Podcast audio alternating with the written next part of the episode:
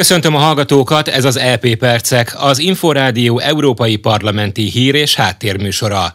A mikrofonnál a szerkesztő Német Zoltán. Rendkívüli ülést tartott az Európai Parlament kedden az északkeleti szomszédunknál zajló háború miatt. A tanácskozáson az ukrán elnök is felszólalt. A háború ismét visszatért Európába, kezdte felszólalását az Európai Bizottság elnöke. Ursula von der Leyen kifejtette, csak nem 30 évvel a balkáni háborúk után, több mint fél évszázaddal azt követően, hogy szovjet csapatok vonultak Prágába és Budapestre, újra felharsantak a szirénák Európa egyik fővárosának szívében. This is a clash between the rule of law Ebben a háborúban a jogállamiság és a fegyverek uralma csap össze, a demokrácia az autokráciával, illetve a világ a csupasz agresszióval áll szemben.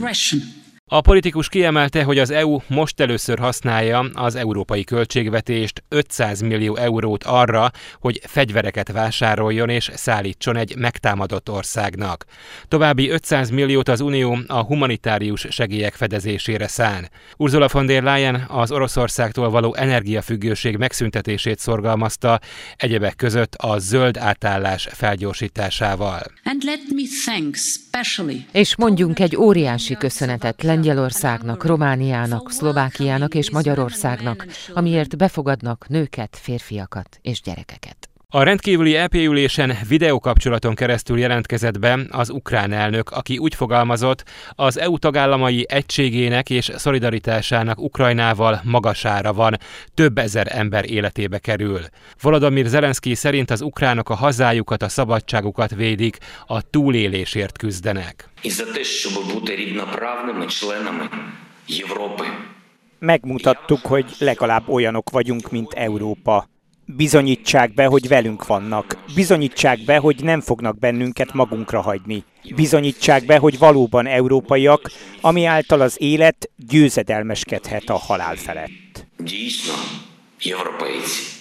Michel a tagállami vezetőket tömörítő Európai Tanács elnöke felszólalásában geopolitikai terrorizmusnak nevezte az Ukrajna elleni orosz inváziót. Ugyanakkor Ukrajna EU csatlakozását bonyolult kérdésnek tartja, mert a tagállamok véleménye erről eltérő, de szerinte mi hamarabb meg kell fontolni ezt. Az Európai Parlament elnöke azonban más véleményt fogalmazott meg. We recognize Europe's Roberta Metzola elismeri és támogatja Ukrajna európai perspektíváját. Az EP üdvözli Ukrajna jelentkezését az uniós tagjelölti státuszra, és dolgozni fog e cél megvalósítása érdekében. A kül- és biztonságpolitikáért felelős uniós főképviselő beszédében kijelentette, a geopolitikai Európa megszületésének vagyunk tanúi. A második világháború óta először éljük át, hogy egy ország megszáll egy másikat, és atomfegyverekkel fenyeget. Josep Borrell hangsúlyozta, az Európai Uniónak újra kell gondolnia védelmi politikáját, az elrettentő kapacitásokat pedig jelentősen növelnie kell.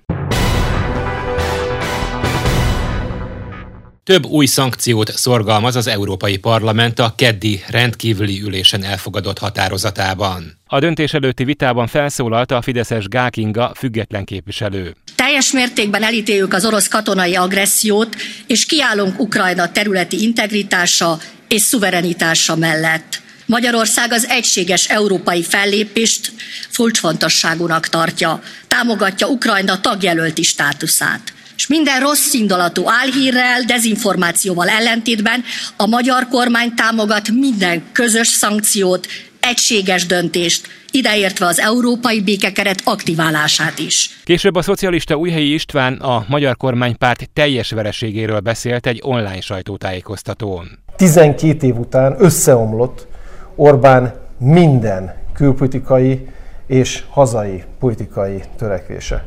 Kiderült, hogy teljes csőd sőt veszélyes a magyar nemzet biztonságára a Putyinhoz való dörgölődés, és kiderült az is, hogy az Európai Unió is látja, hogy mindazok a lépések, amelyeket mi ellenzéki pártok kifogásoltunk az elmúlt időszakban, hosszan, sokan, sokszor elmondtuk, azokban ma már a Fidesz is inkább menekülne, dobná el, mint a forró krumplit az általa hozott döntéseket. Az EP képviselők további korlátozásokat csürgetnek az orosz gazdaság és ipar stratégiai gyengítésére.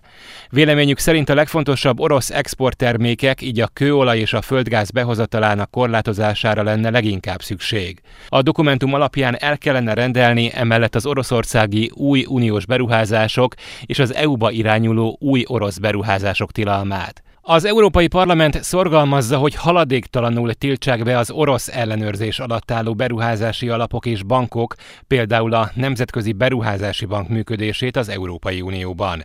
Ez utóbbi Budapesten működik. A parlament felszólítja a tagállamokat, hogy szüntessenek be minden nukleáris területen folytatott együttműködést Oroszországgal, különösen a Rosszatommal és leányvállalataival, valamint vonják vissza a Rosszatom valamennyi leányvállalatának működési engedélyét. Paks 2 a Rosszatom beruházásában épül Magyarországon. Az EP kizáratná az összes orosz bankot az európai pénzügyi rendszerből, magát Oroszországot pedig a SWIFT rendszerből. Egy sor szankciót köztük a SWIFT rendszer letiltását pedig Belarusra is ki kellene terjeszteni, tekintettel az orosz invázióhoz nyújtott közvetlen támogatásra, áll az állásfoglalásban. A képviselők arra kérik a tagállamokat, hogy az ENSZ alapokmányának az egyéni és kollektív önvédelmet lehetővé tevő 51. cikkével összhangban mi hamarabb adjanak védelmi fegyvereket Ukrajnának, és a folyamatos agresszióra való tekintettel fokozzák a hírszerzési együttműködést az ukrán szervekkel. Ugyancsak érintheti Magyarországot az a kitétel, hogy a befektetésért cserébe tartózkodási engedélyt biztosító tagállamok és szövetséges országok tekintsék át az ilyen alapon országukban tartózkodókat, és vonják vissza a vagyonos orosz magánszemélyek, valamint családtagjaik, különösen a szankcionált magánszemélyekhez, illetve vállalatokhoz kapcsolódó kedvezményezettek tartózkodási engedélyeit.